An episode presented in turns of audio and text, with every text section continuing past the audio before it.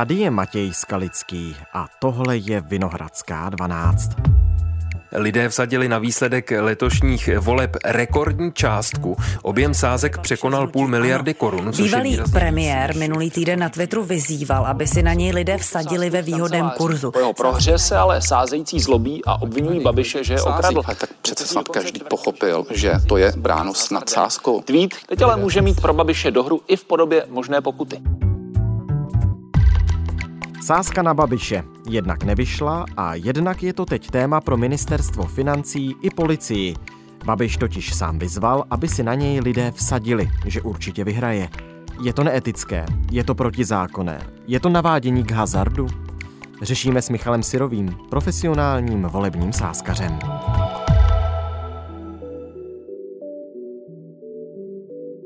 Dnes je středa, prvního února. Dobrý den, vítejte ve Vinohradské dvanáct. Dobrý den, díky za pozvání. Neúspěšný kandidát na prezidenta Andrej Babiš, šéf hnutí ANO, čelí teď kritice za navádění k hazardu.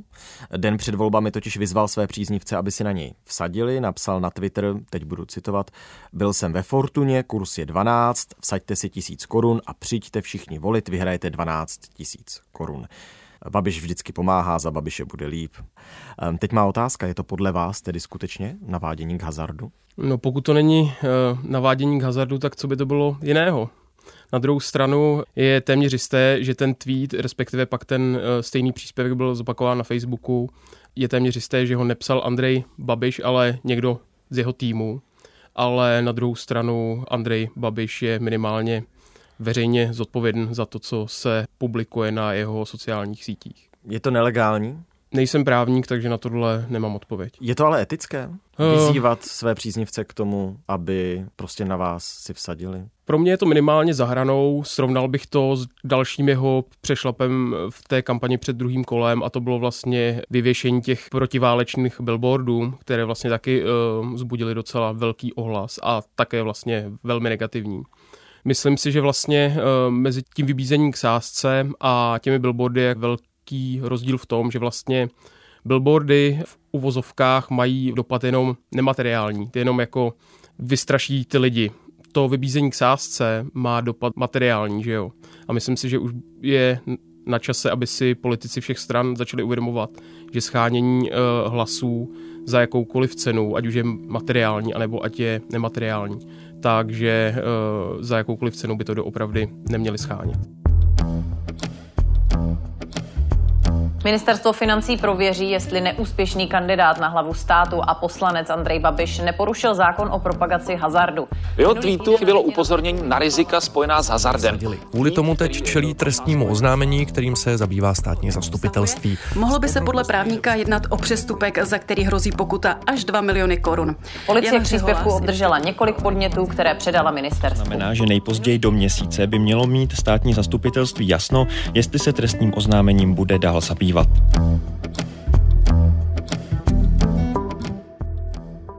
Vybavíte si nějaký případ ze zahraničí, kde by skutečně politik, který kandiduje v některých volbách, vyzval své příznivce, teď na mě pojďte vsadit, já to určitě vyhraju? Já se věnuju vlastně i sázkám na volby v zahraničí od, hmm. od Austrálie po Spojené státy přes Maďarsko. A žádnou takovouhle výzvu si nepamatuju.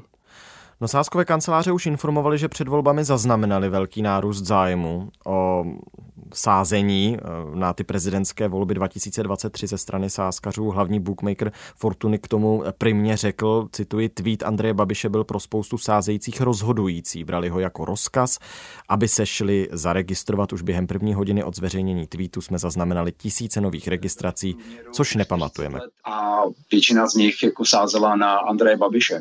A byly to sumy od pět set korun do vyšších deset tisíců. Takže ten jeho tweet byl znamenal opravdu... Z vašich zkušeností je možné takto silně mobilizovat sázkaře? Chápu tedy, že žádný precedens asi úplně nemáme, ale je skutečně ta psychologická rovina taková, že ty lidi můžou jít a můžou to tam hodit Babišovi. Když budu vycházet z toho vyjádření bookmakera Fortuny, tak co se Andreji uh, Babišovi podařilo, není mobilizace sázkařů, ale mobilizace těch nesázkařů. Oni si nejdřív museli udělat ten účet, ta Aha. Fortuna vlastně přijala ty nové registrace a pak až následně si na to vsadili, na to vítězství Andreje Babiše, takže je uh, nepochybně možné, když vám někdo pro vás důvěryhodný řekne, abyste něco udělali, tak to uděláte s nějakou větší šancí, než když vám to řekne někdo nedůvěryhodný, a Andrej Babiš je pro své voliče, minimálně pro stovky tisíc jich, stále důvěryhodná osoba, takže i to můžeme vlastně přičítat tomu, že šli se na něj pak následně vsadit. Hmm. No, Fortuna není jediná, on sice cílil ten svůj tweet a potom ten příspěvek na Facebooku na Fortunu, ale třeba Václav Sochor z Tipsportu, z konkurenční společnosti, tedy sázkařské, v našem vysílání také potvrdil zvýšený zájem. A před tím tweetem byl odskok sázek na jednotlivé kandidáty u Tipsportu sedm milionů korun ve prospěch Andreje Babiše, a v pátek ráno, čili několik, já nevím, dvanáct hodin po tom tweetu, tak přesáhl dvacet milionů korun. V průměru mělo jít hlavně o lidi starší čtyřicet let. Podle něj se ale nedá dopátrat, odkud sázeli, protože to jsou sázky dominantně přes internet.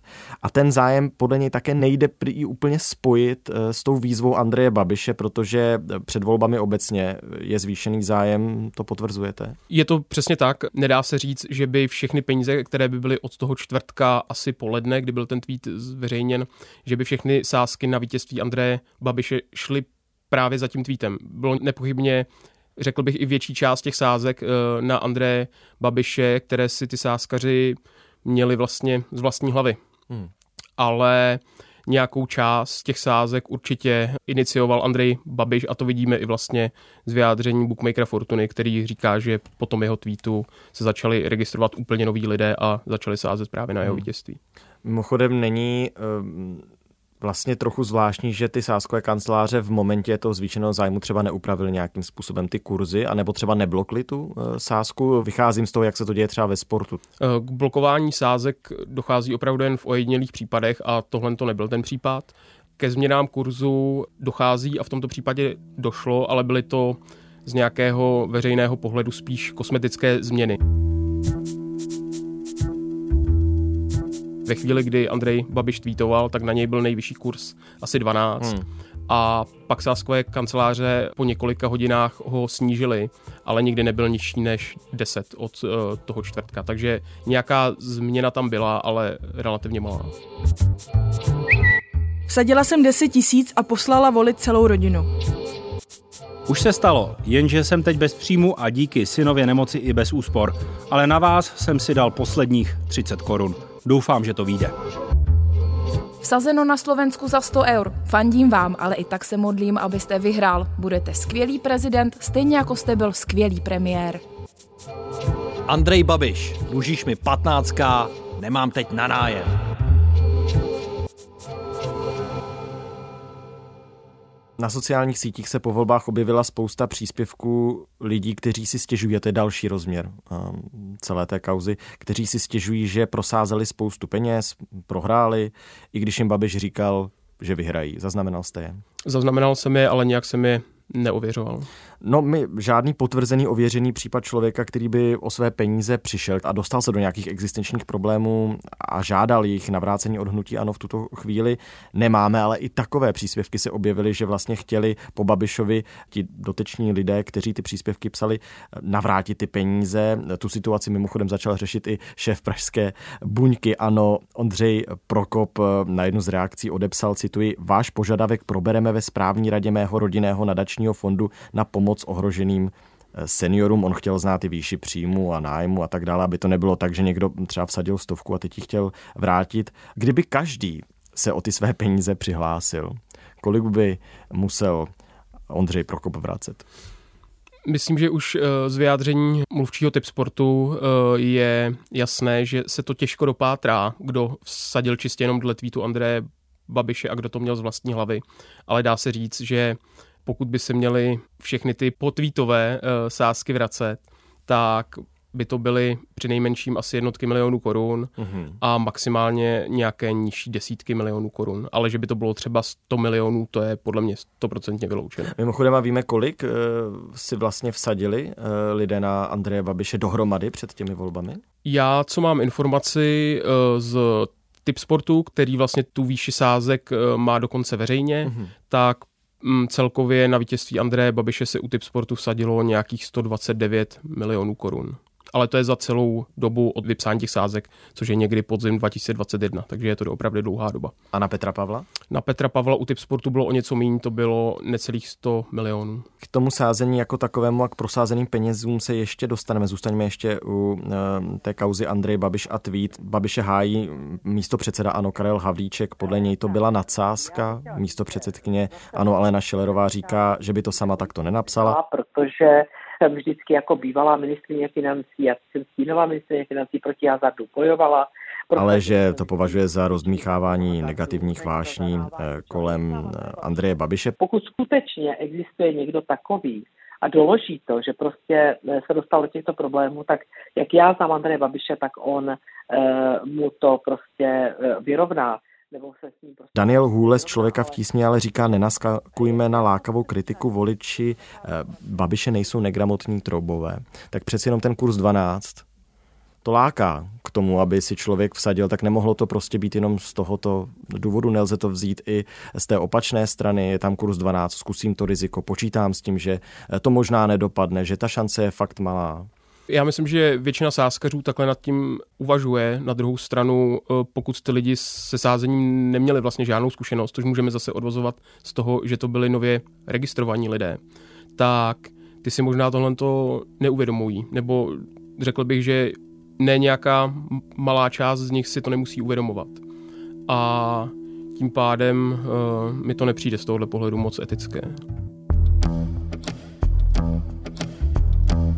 Mně to přijde jako ohromnej kampaňový přešlap. To se jako na mě nezlobte, ale to už je opravdu úplně jako za hranicemi všeho. Lidi, kteří jsou v nouzi, dát jim takovouhle naději přes hazard, že si tím vlastně zlepší rozpočet, to si myslím, že jako byla velká, velká špatná. Ti lidé... Nemyslím si, že na tom bylo něco, něco neetického, bylo to... Vy se stavíte jako hnutí ANO dlouhodobě do jakéhosi patrona té sociální politiky, zastánci slabých, a vy řeknete, že je to jedno, že nikdo na tom nic netratil, že tahle... Proč jenom neřeknete prostě... aspoň ano, přestřelili jsme, udělali jsme chybu, nadsázka evidentně nebyla pochopena, když teda Jestliže někdo vidí, že kurz tuším, že jedna ku dvanácti byl v té době, tak je jasné, že to asi není favorit a že to je spíše hec. No zpátky k těm penězům. Přes půl miliardy korun se prosázelo letos ve volbách. To je rekord. Myslím si, že uh, nějaké veřejné výstupy hovořily asi o sedm set padesát uh, milionech. Jak to? Co se stalo? Stalo se to, že každé volby se vlastně ten objem sázek zvyšuje a prezidentské a sněmovní volby táhnou v těch sázkách nejvíce, protože to jsou prostě ty nejdůležitější volby v Česku. Takže ty sázky stále rostou a je to vlastně způsobeno i tím, že ta kampaň je dlouhá, polarizující a všichni na to máme nějaký názor, ať už vlastně občanský, anebo ten, jak si myslíme, že to dopadne, takže pak si vlastně často i nesázkaři chtějí vsadit na to, jak to dopadne. No a volí třeba i proti svému názoru a přesvědčení, jako racionálně? No u sportu se často sází srdcem. Na koho se sází, tam myslím, že je velký rozdíl mezi těmi běžnými sázkaři a mezi námi profesionály. Hmm. Nám... nevadí sázet proti svému občanskému přesvědčení, protože nás zajímá ta realita, jak to dopadne.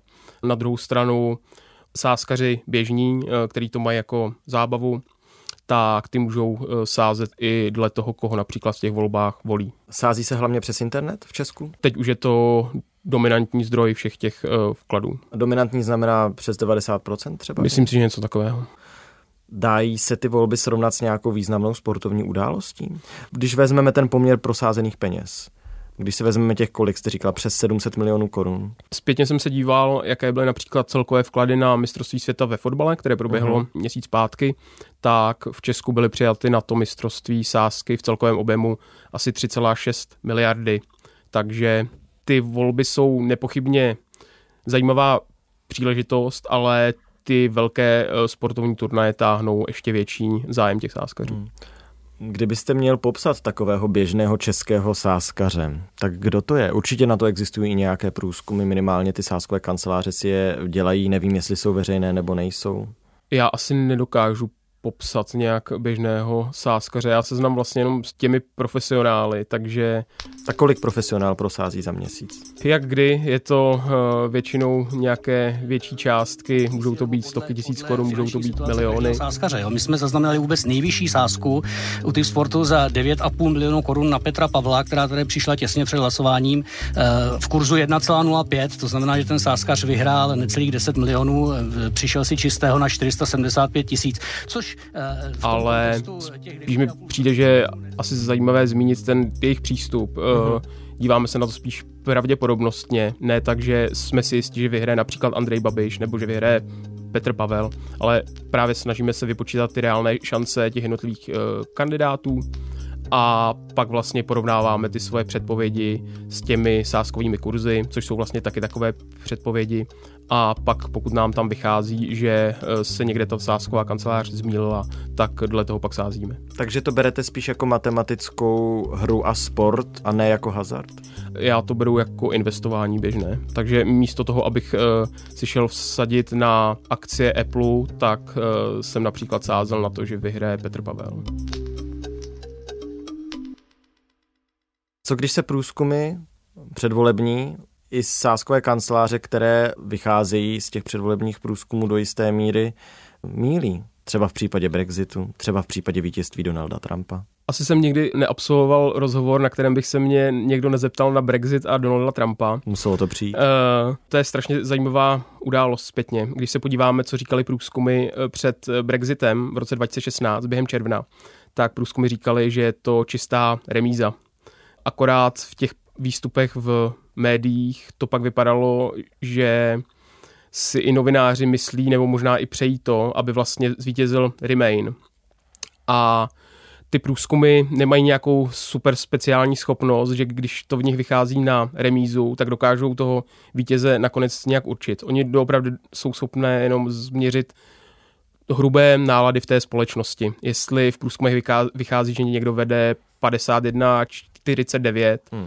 tak to je v zásadě remíza a nemůžeme říct, že ty průzkumy říkají, že na sto procent vyhraje ten, kdo má padesát jedna procent v průzkumech. Takže ten Brexit to byla doopravdy remíza a spíš se pokazila ta interpretace v médiích hmm. a ve veřejném prostoru. To samé Hillary Clintonová a její prohra s Donaldem Trumpem. Ona mírně vedla v těch klíčových státech, ale nebylo to nic jistého. A Donald Trump byl outsider, který má šanci vyhrát. A pak se někdy taky děje to, že vyhraje outsider a ne ten favorit. Ještě k tomu stanovování kurzu, když jsem u těch voleb třeba nebo u těch politických sázek, když jsem zmínil, že bez těch předvolebních průzkumů, no já jsem neřekl, že by to bez nich nešlo, ale že je to na to přímo navázané. Šlo by to bez nich? Ono se to děje, že ty kurzy jsou vypisované i bez předvolebních průzkumů. To je například, když byly vypsány na podzim dva tisíce dvacet jedna na prezidentskou volbu, tak to myslím nebyl ani jeden veřejný průzkum, který by se té prezidentské volbě věnoval, takže to určitě jde nějak. Typický příklad, co se děje úplně bez průzkumu, jsou senátní volby v Česku. Tam vlastně neexistuje nikdy žádný průzkum na to, kdo vyhraje, kdo má jakou sílu. I přesto se určují ty kurzy, jsou vlastně vypisovány na všechny senátní obvody. A tam právě jak bookmakeri, tak my sázkaři nevycházíme z těch průzkumů, protože žádné nejsou, hmm, hmm.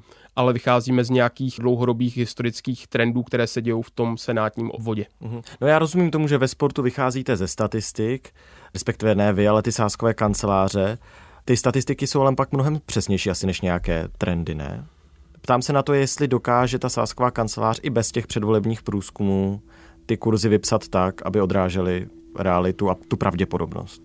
Nepochybně dokáže vypsat a dělají to docela dobře, ale je samozřejmě ta přesnost jak těch kurzů sázkové kanceláře, tak i těch mých předpovědí, ale tak je nepochybně nižší než u voleb, kde ty průzkumy jsou, což byly například teď ty české prezidentské volby.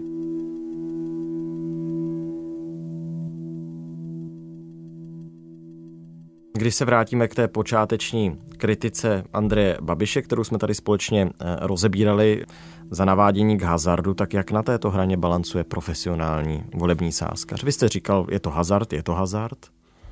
Já na ní balancuju tak, že já to beru pro sebe jako investici na burze, jak jsem říkal. Takže pro mě je to spíš investování než nějaký hazard. Uhum. A když o tom ale mluvíte pak v rozhovorech, tak vždycky dodáte to B, to znamená ano, je to pořád hazard, že to může být návykové, že na to může vzniknout závislost.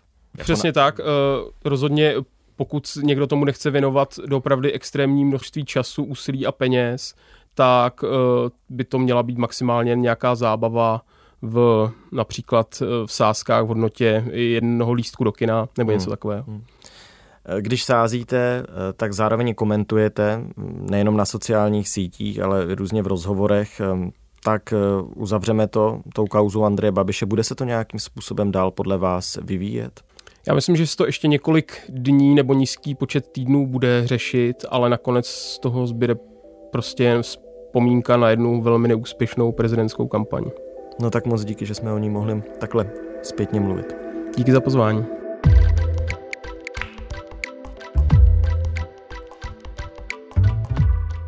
Tohle už je všechno z Vinohradské dvanáct, z zpravodajského podcastu Českého rozhlasu. Dnes s Michalem Sirovým, profesionálním volebním sázkařem a mimo jiné také vyučujícím predikci a předpovídání na Fakultě sociálních věd Univerzity Karlovy. Tuhle epizodu připravili editorka Kristýna Vašíčková, rešeršistka Alžběta Jurčová a sound designér Jaroslav Pokorný. Na závěr jedna technická zpráva. Nově nás uslyšíte ve vysílání Českého rozhlasu Plus po desáté hodině dopolední. V deset jsou zprávy a my následujeme hned po nich. Pokud ale nechcete čekat až do dopoledne, tak už po půlnoci jsme ve všech podcastových aplikacích a od šesti od rána pak každý všední den na webu i rozhlas tečka cé zet. Naslyšenou zítra.